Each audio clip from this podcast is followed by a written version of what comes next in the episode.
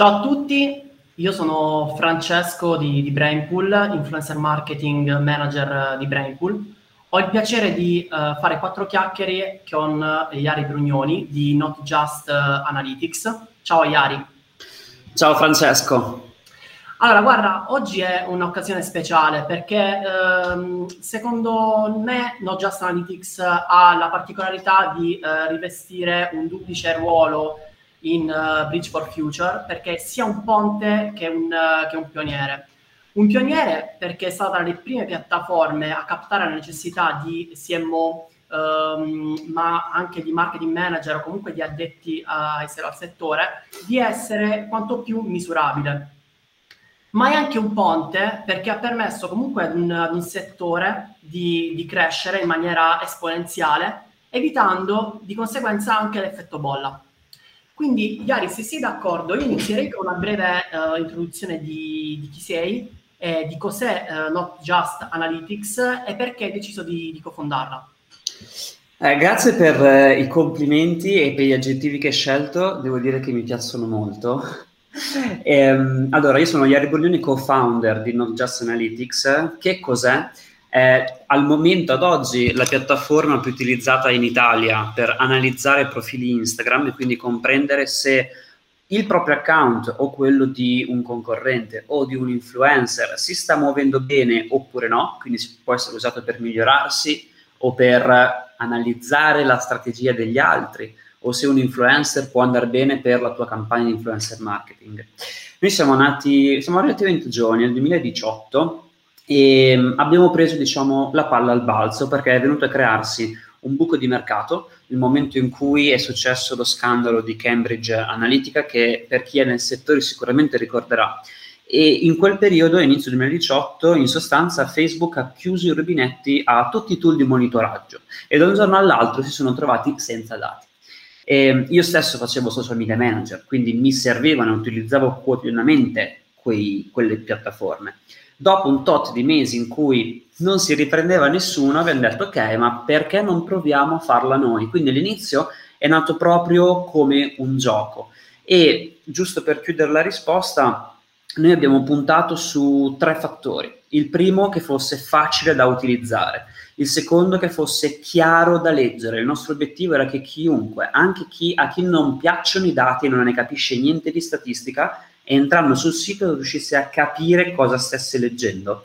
E il terzo era che fosse carino graficamente, perché uno dei punti deboli, diciamo, dei delle, dei concorrenti era proprio questo, che erano difficili da capire, brutti da vedere e magari ti chiedevano anche lasciami la registrazione oppure la pubblicità che ti interrompe l'utilizzo. E noi abbiamo detto facciamo esattamente il contrario, questi devono essere i nostri punti forti. E devo dire che è andata bene. Beh, infatti direi missione compiuta, complimenti. Allora, Iari, vado subito con la seconda domanda, entriamo un po' più nel, nel tecnico.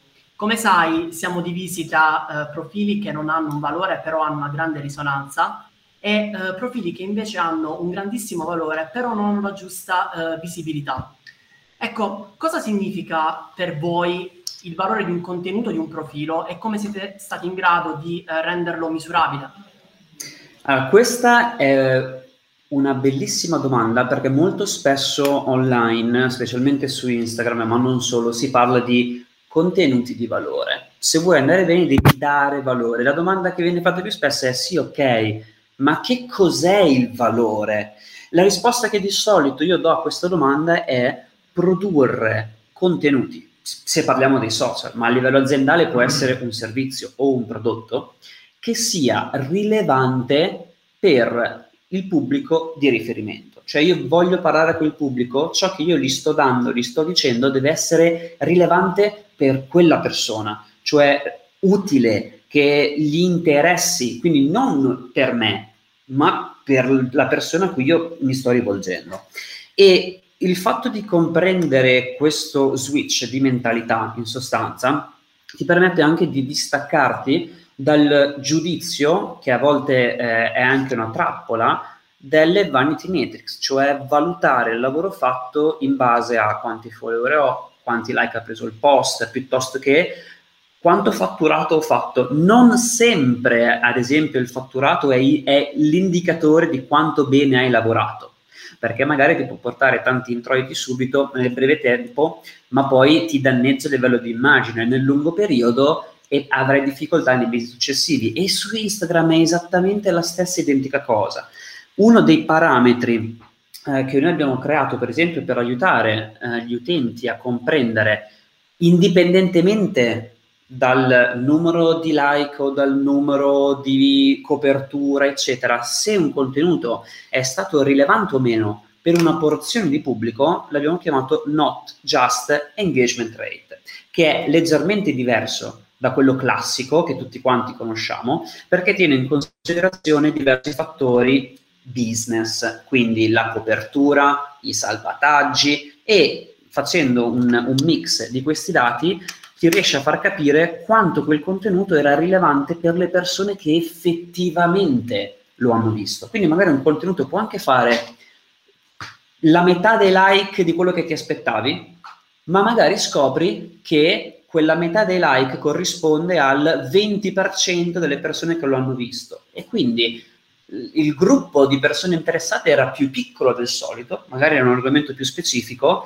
ma era molto interessato a quello di cui hai parlato. E quindi questo aiuta un po' a fare un po' questo switch del non giudicare eh, ciò che facciamo solo e soltanto dai numeri che gli altri si aspettano di vedere, ma da quelli che in realtà a noi ci interessano.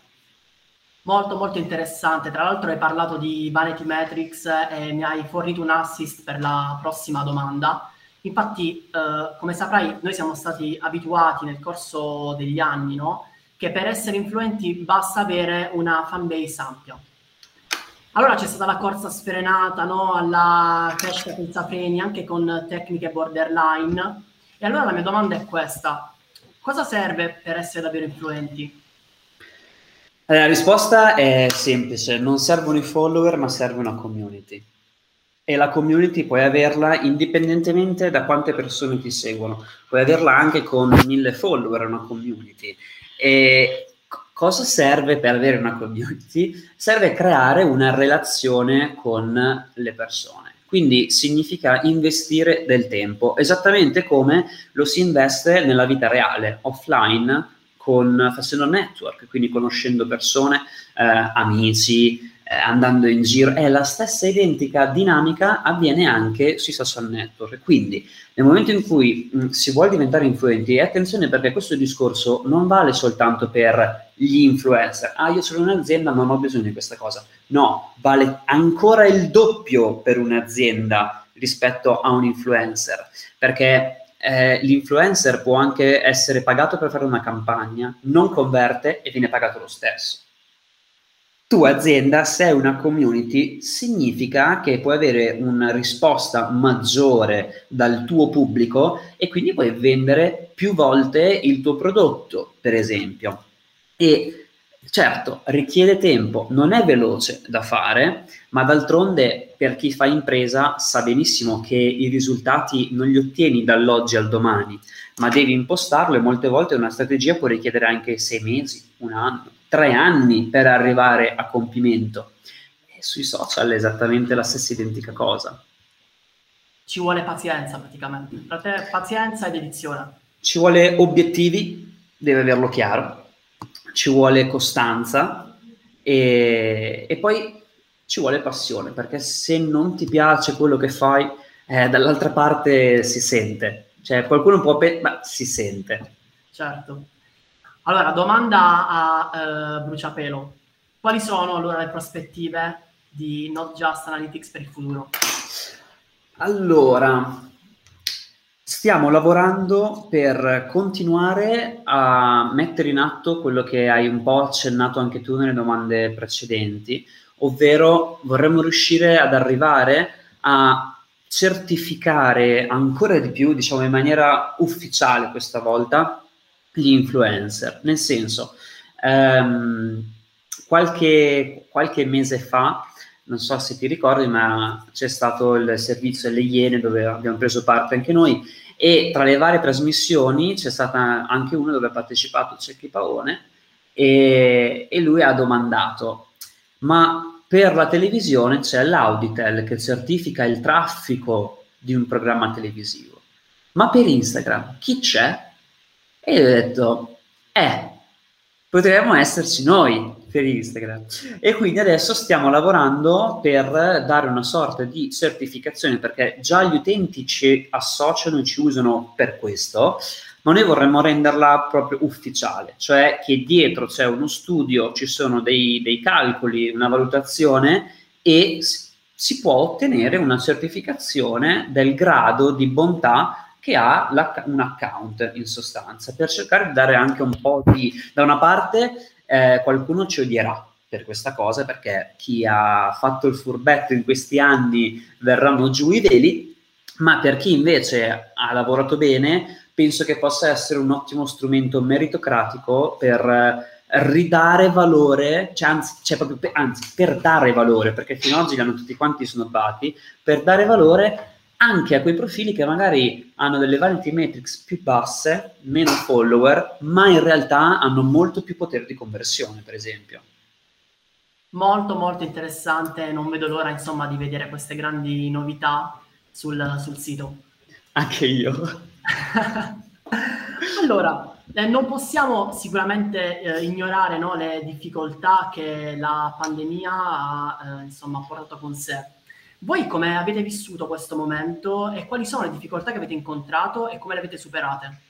Allora, um, fatto divertente, noi a inizio, poco prima che scoppiasse la pandemia l'anno scorso, avevamo, io e Andrea ci siamo detti, oh, finalmente quest'anno possiamo tirare fuori qualcosina anche per noi.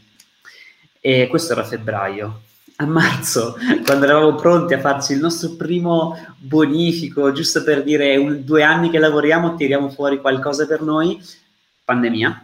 Quindi lockdown, abbiamo chiuso tutto quanto in sostanza, abbiamo sospeso e, e niente, da lì all'inizio noi abbiamo subito, abbiamo subito quello che stava succedendo intorno a noi. Le, le, prime due settimane abbiamo visto, ovviamente, penso come tutti quanti, tutta Italia, il fatturato calare. Quindi, per chi può pensare che per il digitale sia diverso, in realtà no, perché digitale e offline sono molto collegati.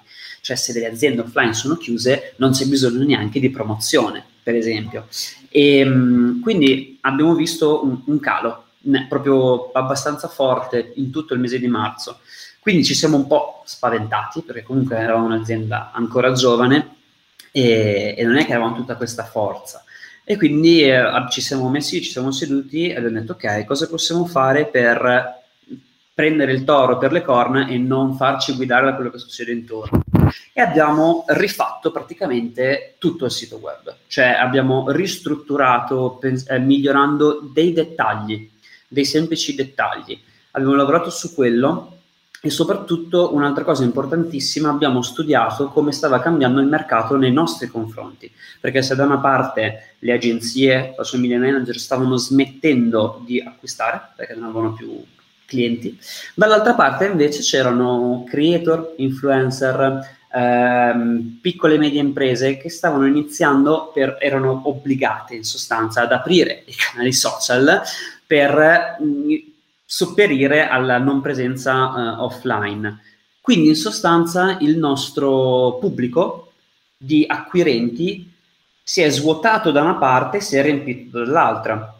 Il problema qual era? Che noi a livello comunicativo parlavamo solo a agenzie e social media manager e non eravamo ottimizzati per servire creator e aziende. Quindi quello che abbiamo fatto è stato, uno, cambiare completamente la comunicazione prodotto uguale, cambiato il modo di presentarlo, adattandolo a un linguaggio comprensibile a influencer, creator e aziende.